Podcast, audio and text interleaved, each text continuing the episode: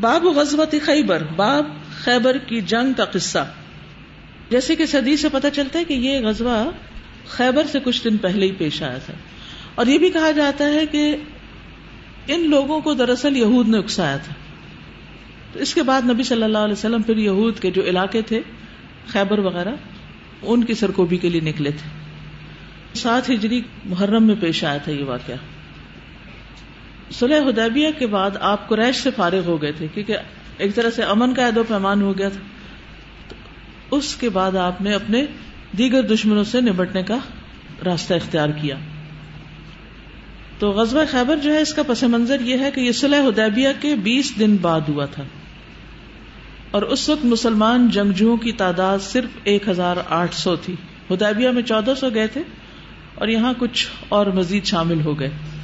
نبی صلی اللہ علیہ وسلم نے یہ طے کیا تھا کہ اس مارکے میں صرف وہ شریک ہوگا جو صلاح حدیبیہ میں شریک تھا۔ اور انہیں میں مال غنیمت تقسیم کیا جائے گا۔ اگر ان کے علاوہ کوئی اور مزید شریک ہوں گے تو انہیں جہاد کا ثواب تو ملے گا، لیکن ان کو مال غنیمت نہیں ملے گا۔ خیبر کا علاقہ جو ہے یہ مدینہ سے شمال کی طرف شام کی حدود کے پاس۔ خیبر کا شہر قلعوں سے بھرا ہوا تھا۔ یعنی اس میں یہود آباد تھے، زمین کے نیچے سے پانی بھی نکلتا تھا، غلہ اور کھانا بھی تھا، جو انہیں کئی سال تک کفایت کر سکتا تھا۔ اور دس ہزار یہودی جنگجو بھی تھے۔ مسلمان کتنے تھے؟ اٹھارہ سو۔ اور یہود کتنے تھے؟ دس ہزار جنگجو۔ اور باقی آبادی اس کے علاوہ۔ اور ان میں سے کئی ہزار اچھے تیر انداز بھی تھے۔ خیبر سرمایہ سے بھرا ہوا تھا۔ یہاں کے یہودی تمام شہروں اور ممالک کے ساتھ سودی معاملہ کرتے تھے۔ سودی کاروبار تھے ان کے۔ تو یہ ان کا ایک مضبوط قلعہ تھا یعنی مضبوط علاقہ تھا ان کا۔ مالی اعتبار سے، غذائی اعتبار سے، اور ویسے بھی اسٹریٹجکلی بھی۔ اور اس بنا پر یہ ہر وقت مسلمانوں کے خلاف سازشیں کرتے اور جاسوسی کرتے۔ یعنی خیبر جاسوسی اور اسلام کے خلاف سازشوں کا گڑھ بن گیا تھا۔ اور فوجی حملوں کا مرکز اور دوسروں کو بھڑکانے کا کام کرتے تھے۔ جیسے کچھ دن پہلے غطفان کے لوگ آ کے مدینہ سے اونٹیاں بگا کے لے گئے۔ یاد رکھیے کہ پیچھے آپ بنو قریضہ کے بارے میں پڑھ چکے اور بنو قریضہ جو تھے، ان کو بھی خیبری کے لوگوں نے بھڑکایا تھا مسلمانوں کے خلاف غداری کرنے کے لیے۔ سابقہ غزوات جو تھے وہ قریش کے ساتھ ہوئے تھے، اہل مکہ کے ساتھ ہوئے تھے۔ ان کا انداز مختلف تھا، وہاں جنگ اور طرح ہوتی تھی۔ لیکن یہاں یہ تھا کہ یہود نے قلعے بنا رکھے تھے۔ قریش کو قلعے نہیں تھے، وہ تو آپ نے دیکھا کہ بدر میں عہد میں، وہ مکہ سے چل کے مدینہ پہ آ کے حملہ آور ہو رہے تھے، ایون غزوہ خندق میں بھی۔ لیکن یہاں آپ صلی اللہ علیہ وسلم خود جا رہے ہیں ان کی طرف۔ اور وہاں پر مضبوط قلعے بھی ہیں۔ اس جنگ کے لیے اسٹریٹجی بالکل مختلف ہونی چاہیے اور اس کے لیے آپ کو مختلف طرح کا ساز و سامان چاہیے تھا۔ لشکر بھی زیادہ چاہیے تھا۔ اور چونکہ بہت دور جا رہے تھے، تو لمبی مدت کے اخراجات بھی زیادہ تھے یعنی فوج کا خرچہ۔ مسلمان جو تھے مدینہ کے، وہ یہود کے مقابلے میں کچھ زیادہ طاقتور بھی نہیں تھے اور ان کے پاس اسلحہ اور غلہ دونوں ہی نہیں تھے ان کے مقابلے میں، بہت کم تھے۔ تو ایسے میں مسلمان جو ہیں وہ غزبے کا آغاز کرتے ہیں، صرف اللہ پر بھروسہ رکھتے ہوئے اور اپنے ایمان کو مضبوط کرتے ہوئے اور اس وعدے پر خوش ہوتے ہوئے جس کا وعدہ اللہ نے صلاح ادیبیہ کے موقع پر کیا تھا۔ صلاح ادیبیہ سے واپسی پر آپ صلی اللہ علیہ وسلم پر کون سی صورت اتری تھی؟ سورت الفتح۔ اس صورت میں اللہ تعالیٰ نے ایک آیت نازل کی تھی جس میں یہ وعدہ کیا گیا تھا وعدکم اللہ مغانم کثیرتا تأخذونہا فعجل لکم هذه وکف ایدی الناس عنکم ولتکون آیتا للمؤمنین ویہدیکم صراطا مستقیما اللہ تم سے بہت سی غنیمتوں کا وعدہ کرتا ہے اور اشارہ تھا کس کی طرف؟ خیبر کی طرف جو تم حاصل کرو گے اور یہ غنیمت انہیں بہت جلدی دے دی اور لوگوں کے ہاتھوں کو تم سے روک لیا تاکہ مومنین کے لیے ایک نشانی ہو یعنی اہل مکہ نے مسلمانوں پر حملہ نہیں کیا، ورنہ مسلمانوں کے پاس اتنی قوت نہیں تھی۔ اور تمہیں سیدھے راستے کی طرف رہنمائی کرے گا۔ تو اس جنگ میں نبی صلی اللہ علیہ وسلم نے نہ منافقین کو اجازت دی اور نہ ہی کمزور ایمان کے لوگوں کو۔ وہ جو ہدیبیہ میں آپ سے پیچھے رہ گئے تھے، ساتھ نہیں گئے تھے۔ تو آپ کے ساتھ وہی گئے جو درخت کے نیچے بیت کرنے والے تھے۔ ٹھیک ہے؟ اور اسی بارے میں ولی اللہ جنود السماواتی ولغ وکان اللہ عزیز حکیم یہ صورت الحضاب میں آتا ہے اور جنگ عذاب بھی بہت سخت جنگ تھی اور اس وقت بھی اللہ کی طرف سے لشکر آئے تھے اور اب بھی مسلمانوں کو اپنی قوت پر بھروسہ نہیں تھا، اللہ کی مدد پر بھروسہ تھا۔ ولی اللہ جنود السماوات والارض۔ تو بہرحال نبی صلی اللہ علیہ وسلم دشمن کے ساتھ جنگ کرنے کے لیے ایمانی قوت کے ساتھ اپنے صحابہ کو لے کر نکلے۔ اور پھر راستے میں وہ تکبیر و تحلیل پڑھتے جاتے تھے۔ خیبر کے اس موقع پر بھی وہ تکبیرات پڑھا کرتے تھے۔ اور بعض اوقات بہت اونچا اونچا پڑھتے تھے۔ تو آپ نے فرمایا ان نقم لا تدعون اسم ولا غائبا ان نقم تدعون سمی ان قریبا وہ معکم۔ لوگوں اپنی جان پر رحم کرو، تم کسی بہرے یا غائب کو نہیں پکار رہے۔ یعنی بہت اونچا نہیں پڑھو۔ اس میں بھی ایک اعتدال ہونا چاہیے۔ تم سمی و قریب کو پکار رہے ہو اور وہ تمہارے ساتھ ہے۔ یعنی وہ تمہیں مدد دے گا۔ بہرحال، اس جنگ میں عامر بن اقوا بھی شریک تھے اور یہ ان کے چچا تھے۔ کن کے؟ سلما بن اقوا کے۔ اور وہ اس موقع پر شیر پڑھنے لگے۔ جو شیر ابھی آپ انشاءاللہ اگلی حدیث میں پڑھیں گے۔ نبی صلی اللہ علیہ وسلم کی قیادت میں لشکر نے ایک ایسی جگہ پر قیام کیا جس کو ارجیع کہا جاتا ہے۔ یہ یہود اور بنو غطفان کے درمیان تھی۔ یہ بنو غطفان وہی ہیں جنہوں نے آ کے اونٹنیاں بگائی تھی۔ اور اس کی وجہ یہ تھی کہ صحابہ ان کے اور اہل خیبر کے درمیان اس بات کے لیے رکاوٹ بن جائیں کہ وہ اہل خیبر کی مدد کے لیے نہ نکل پڑے۔ یعنی ایک جنگی حکمت عملی تھی۔ کیونکہ انہوں نے سن لیا تھا کہ نبی صلی اللہ علیہ وسلم خیبر پر حملہ کرنے کے لیے نکل چکے ہیں۔ انہوں نے اپنی فوجوں کو جمع کیا اور یہود کی مدد کے لیے نکلے، لیکن کچھ ہی فاصلہ طے کیا تھا تو انہیں فوج کے چلنے کی آہٹ سنائی دی اور انہیں یہ گمان ہوا کہ مسلمان جو ہیں وہ قریب پہنچ گئے تو وہ اپنی ایڑیوں کے بل پیچھے چلے گئے۔ یہ بھی اللہ نے ان کے دلوں میں روپ ڈالا اور وہ واپس چلے گئے اور اپنے اہل و عیال اور مالوں میں جا کے مقیم ہو گئے اور انہوں نے نبی صلی اللہ علیہ وسلم کے لیے خیبر کا راستہ خالی چھوڑ دیا اور اللہ مومنوں کے لیے کافی ہو گیا۔ جب دونوں فوجوں کا آمنا سامنا ہوا تو مسلمانوں نے بہادری کی بہت سی مثالیں پیش کی۔ وہ اپنے قلعوں کو بچانے کے لیے کوشاں تھے اور مسلمان جو تھے ایک کے بعد ایک قلعہ پتہ کرتے چلے جا رہے تھے۔ اس کی بھی تفصیل آپ کتاب میں پڑھ لیجیے اس مختصر سی تفصیل اور بیک گراؤنڈ کے ساتھ ہم اس حدیث کو پڑھیں گے۔ باب غزوت خیبر، باب خیبر کی جنگ کا قصہ۔ یہ لڑائی سات ہجری میں ہوئی۔ صلح حدیبیہ کے بیس دن بعد۔ حدثنا عبداللہ ابن مسلمتا ان مالک ان یحیی ابن سعید ان بشیر ابن یسار ان سوید ابن النعمان اخبرہ۔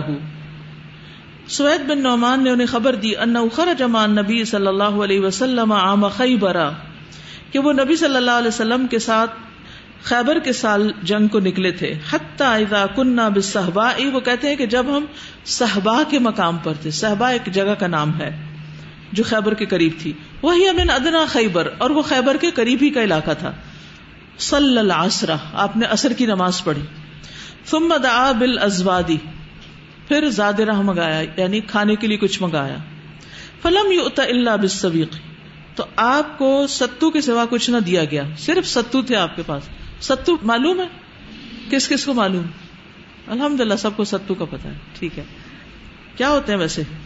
کس سے بنتے ہیں؟ جو سے۔ کیا کرتے ہیں اس کو؟ اس کو بھون کے پسوا لیتے ہیں۔ آٹے کی طرح نہیں، ذرا سا اس سے موٹا رکھتے بہرحال، تو وہ ستو لائے گئے۔ امر بھی تو آپ نے ان کے بارے میں حکم دیا۔ فسر ریا تو ان کو بھگو دیا گیا۔ ستو میں پانی ڈال دیا گیا۔ فکلا تو آپ نے اس میں سے کھایا۔ اور اکلنا اور ہم نے بھی کھایا۔ ہم لوگ ستو میں پانی کے علاوہ کیا ڈالتے ہیں؟ شکر ڈالتے وہاں شکر کوئی نہیں تھی۔ بس ستو پانی تھے۔ ثم مقام المغرب۔ پھر مغرب کے لیے کھڑے ہوئے پھر نماز پڑھی یعنی۔ فمز مزہ آپ نے کلی کی۔ و مز مز نہ اور ہم نے بھی کلی کی۔ کیا ہے یہ لفظ؟ جی۔ ثم صلاح پھر آپ نے نماز پڑھائی۔ ولم یا اور آپ نے وضو نہیں کیا۔ یہ بات کیوں بتائے گی کہ آپ نے وضو نہیں کیا؟ ستو کھا کے وضو کی ضرورت نہیں ہوتی۔ اللہ کہ آپ کو ویسے وضو نہ ہو۔ اور ستو کھا کے کلی کی، کیونکہ ستو جو ہے نا، خاص طور پر اگر اس میں نہ گھی ہو، نہ شکر ہو، کچھ بھی نہ ہو اور خالی پانی ملا ہو، تو آپ کے منہ میں چپک سکتے۔ تو اس میں کہ وہ سانس کی نالی میں کچھ جا سکتا ہے، یا یہ کہ قرآت میں بھی دقت ہوتی۔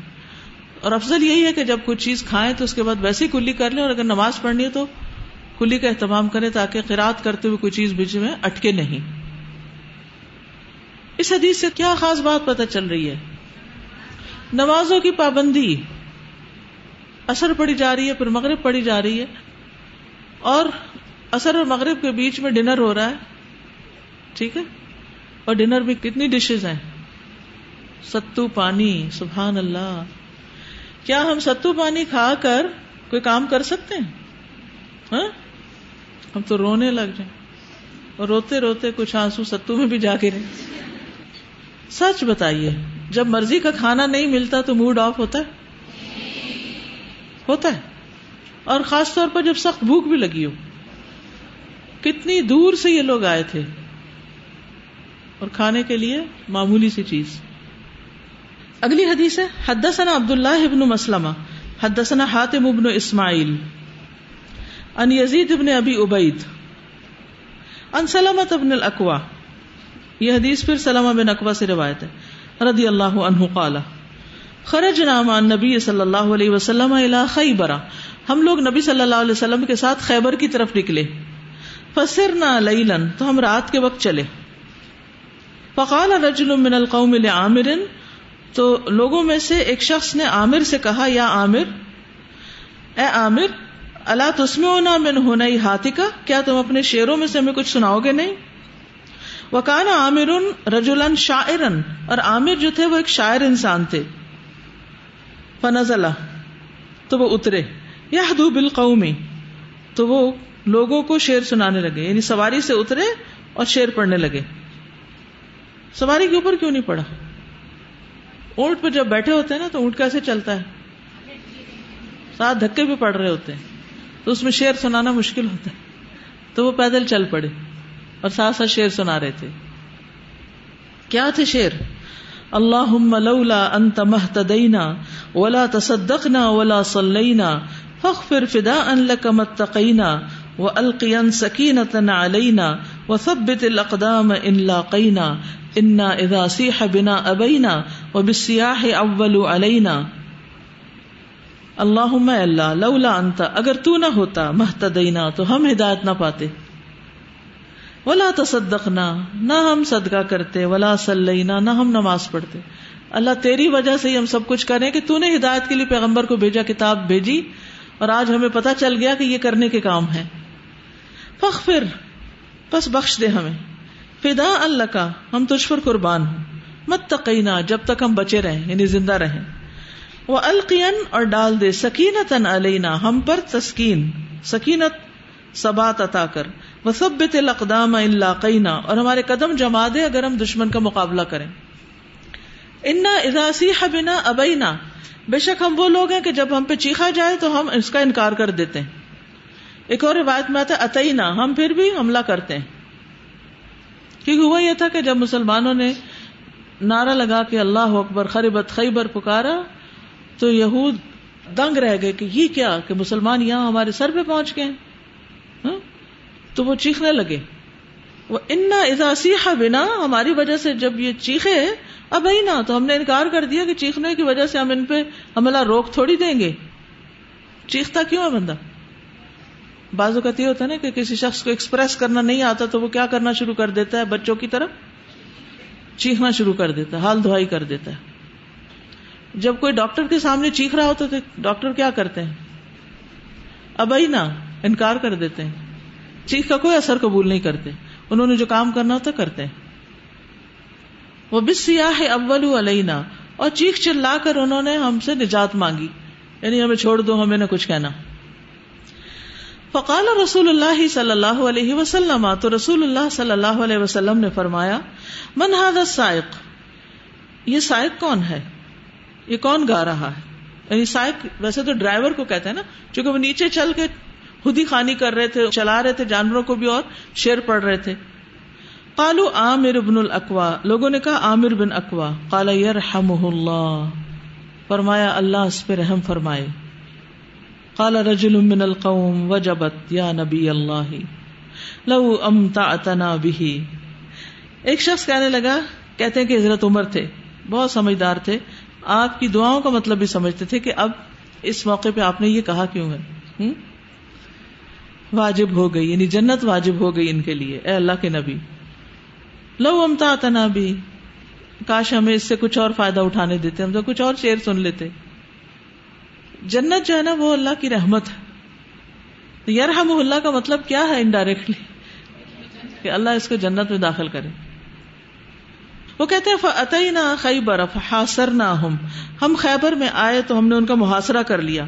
حتیٰ اصابت نہ مخمست شدید یہاں تک کہ ہمیں شدید بھوک لگی، بہت بھوک لگی۔ ثم ان اللہ تعالی فتح علیہم، پھر اللہ تعالیٰ نے اس کو یعنی خیبر کو ان پر فتح کر دیا۔ فلما جب ام سناس لوگوں نے شام کی مسا اليوم، اس دن کی شام اللہ فتحت علیہم، جس دن ان پہ فتح کی گئی تھی یعنی انہیں فتح حاصل ہوئی تھی او قدو نیران کثیرتن تو انہوں نے خوب آگ جلائی، خوب خوب آگ بڑکائی فقال النبی صلی اللہ علیہ وسلم، تو نبی صلی اللہ علیہ وسلم نے فرمایا، ما هذه النيران یہ آگ کیسی ہے؟ یہ کیسی آگ روشن ہے؟ کیسے بڑک رہی ہے؟ اللہ ائی شین تو کس چیز پہ تم اسے جلا رہے ہو؟ کالو اللہ لحمن بولے، گوشت پر، گوشت پکڑا ہے۔ کالا اللہ ائی لحمن کون سا گوشت؟ کالو لحمی حمر الانسیتی کہا، گھریلو گدھوں کا گوشت یا پالتو گدھوں کا گوشت ایک ہوتے جنگلی گدھے جیسے زیبرا وغیرہ اور ایک ہے انسی یا اہلی جیسے ہمارے گدھے ہوتے ہیں۔ کالا نبی صلی اللہ علیہ وسلم اہری کوہا وکسروہا، یہ ساری ہانڈیاں الٹا دو، گرا دو اور ان کو توڑ بھی دو۔ فقال رجل، تو ایک شخص کہنے لگا، یا رسول اللہ او نہری کوہا و نقصلوہا کیا ہم ان ہانڈیوں کو الٹا کے ان کو دھو سکتے ہیں؟ یعنی ہانڈیاں اگر نہ توڑے ہم، کہ ہمارے پھر کام آ جائیں۔ اس میں حرام گوشت پکڑا تھا، تو کیا ہم اسے ری یوز کر سکتے ہیں؟ کالا اودا کا تو آپ نے فرمایا اچھا ایسا ہے تو ٹھیک ہے۔ فلما تصاف القوم، جب لوگوں نے صف بنائی کانا سیف عامر قصیرن، عامر بن اکوا کی تلوار بہت چھوٹی تھی۔ ان کے پاس بڑی تلوار بھی نہیں تھی۔ سبحان اللہ، بڑی تلوار سے تو لوگ دور سے مارتے ہیں۔ اور چھوٹی ہو تو آپ قریب جائیں گے تو پھر پکڑے جائیں گے۔ اب انہوں نے کیا کیا؟ فتنا والا بھی ساق یہودی تو انہوں نے اس کے ذریعے ایک یہودی کی پنڈلی پہ مارنا شروع کیا۔ دوسری روایات میں آتا ہے کہ یہ مرحب تھا۔ مرحب کا پتا کہانی نہیں پڑی اردو کی کتاب میں؟ کس نے مقابلہ کیا تھا ان کا؟ یا حضرت علی نے، بالکل صحیح ہے۔ کہتے ہیں کہ مرحب جو تھا نا، ایک ہزار بندوں کی طاقت رکھتا تھا۔ اتنا بڑا پہلوان تھا ان کا۔ تو تصاف القوم جو مبارزت ہونے لگی نا، آمنے سامنے آئے۔ تو انہوں نے کیا کیا؟ ان کی تلوار چھوٹی تھی۔ کچھ لوگ تو اوپر سے لڑے تھے، تو انہوں نے اس کی پنڈلی کو مارنا شروع کر دیا، نیچے اس کے قدم اکھاڑنے لگے۔ اب ہوا یہ کہ وہ مار رہے تھے نا، تو وہ تلوار چونکہ چھوٹی تھی، مارتے ہوئے وہ واپس اچھل کے ان کے گٹے پہ جا لگی۔ بیٹھ کے کر رہے ہوں گے۔ اب کیا ہوا؟ فتنا والا بھی ساق یہودی ادر بہو انہوں نے یہودی کی پنڈلی پہ مارا کہ اس کو ختم کرے وہ زباب سیفی ہی تو ان کی تلوار کی جو نوک تھی، وہ واپس پلٹی ان پر۔ فصاب آئی نہ رقبت عامر۔ تو وہ عامر رضی اللہ عنہ کے گھٹنے کے اوپر جا لگی۔ فمات امن ہو تو وہ اس گھٹنے کے زخم سے مر گئے۔ ان کی بڑی رگ کٹ گئی ہوگی نا تو خون سارا نکل گیا اور وہ بہت ہو گئے۔ کالا وہ کہتے ہیں، کون کہتے ہیں؟ سلما کیونکہ روایت سلما کر رہے ہیں۔ فلم کفلو کالا سلما پھر جب وہ واپس آئے یعنی واپس لوٹے سلما کہنے لگے، رآنی رسول اللہ صلی اللہ علیہ وسلم وہ ہوا آخر یدی۔ کہ مجھے رسول اللہ صلی اللہ علیہ وسلم نے دیکھا، تو میرا ہاتھ پکڑ لیا۔ کالا مال کا کہنے لگی کیا ہے تیرا حال؟ یعنی تم کیسے ہو؟ کل تو لہو فدا کا ابھی و امی سلما کہنے لگے، میرے ماں باپ آپ پہ قربان زام ان عامر حبت عمل لوگ سمجھ رہے ہیں کہ عامر کا عمل ضائع ہو گیا کیونکہ وہ اپنے ہی ہتھیار سے مارے گئے ہیں۔ کالا نبی صلی اللہ علیہ وسلم کدب امن کالا آپ نے فرمایا کہ جس نے یہ کہا، اس نے جھوٹ کہا۔ ان لہو اجرین اس کے تو دو اجر ہیں، دوہرا اجر ہے اس کے لیے۔ وہ جمع بینا اس بائی ہی آپ نے اپنی دو انگلیوں کو ساتھ کٹھا کر کے بتایا کہ اس کے لیے دوہرا اجر ہے۔ لجاہد مجاہد بے شک وہ تو مشقت کرنے والا مجاہد ہے۔ جاہد کا مطلب ہوتا ہے سخت مشقت کرنے والا۔ یعنی وہ تو سخت محنت کر رہا تھا، اتنی زیادہ محنت کی کہ وہ تلوار ان پہ خود پلٹ آئی مجاہد یعنی مجاہد فی سبیل اللہ ہے۔ عربی ان مشا بحا مسلح کم ہی کوئی عربی اس میں ان جیسا کوئی چلا ہے۔ یعنی مدینہ میں یا اس میدان میں ایسا کوئی عربی کم ہی ہوگا جو اتنا اچھا کام کر رہا ہو۔ حدثنا قطعبت کتبہ نے ہمیں حدیث بیان کی، حدثنا حاتم کالا نشا بہا، کہ آپ نے مشا نہیں، نشا کا لفظ کہا۔ نشا کا مطلب ہے پیدا ہوا ایسا کم ہی کوئی پیدا ہوا ہے۔ اتنے بہادر تھے وہ۔ اتنے اچھے تھے۔ اب آپ دیکھیے، ایک طرف ان کی اسکل کیا ہے؟ شعر و شاعری۔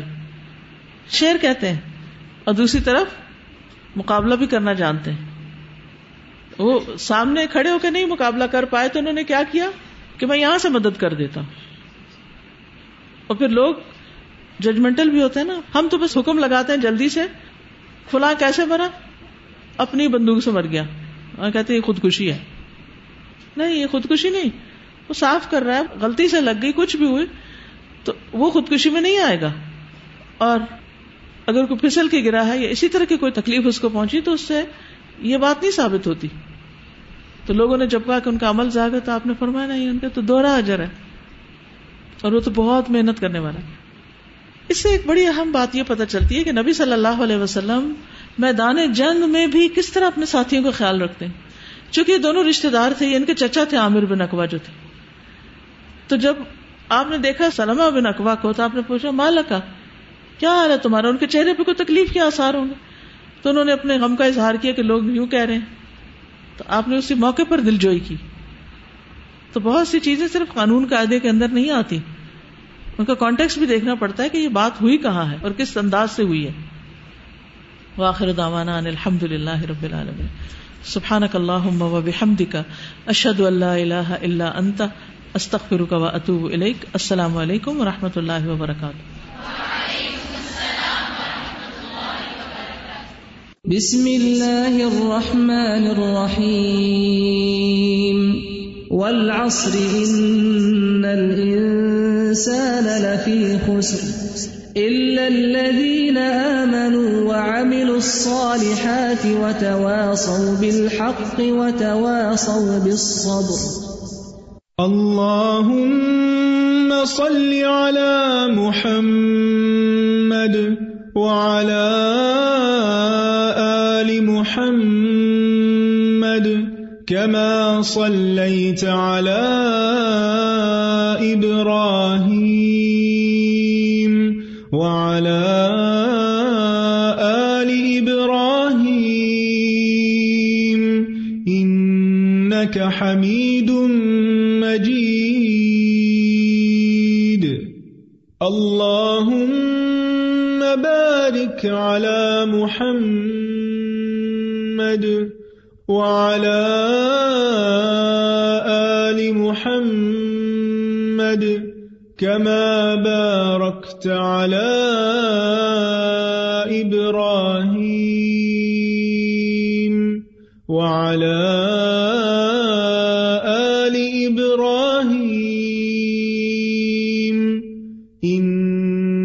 حميد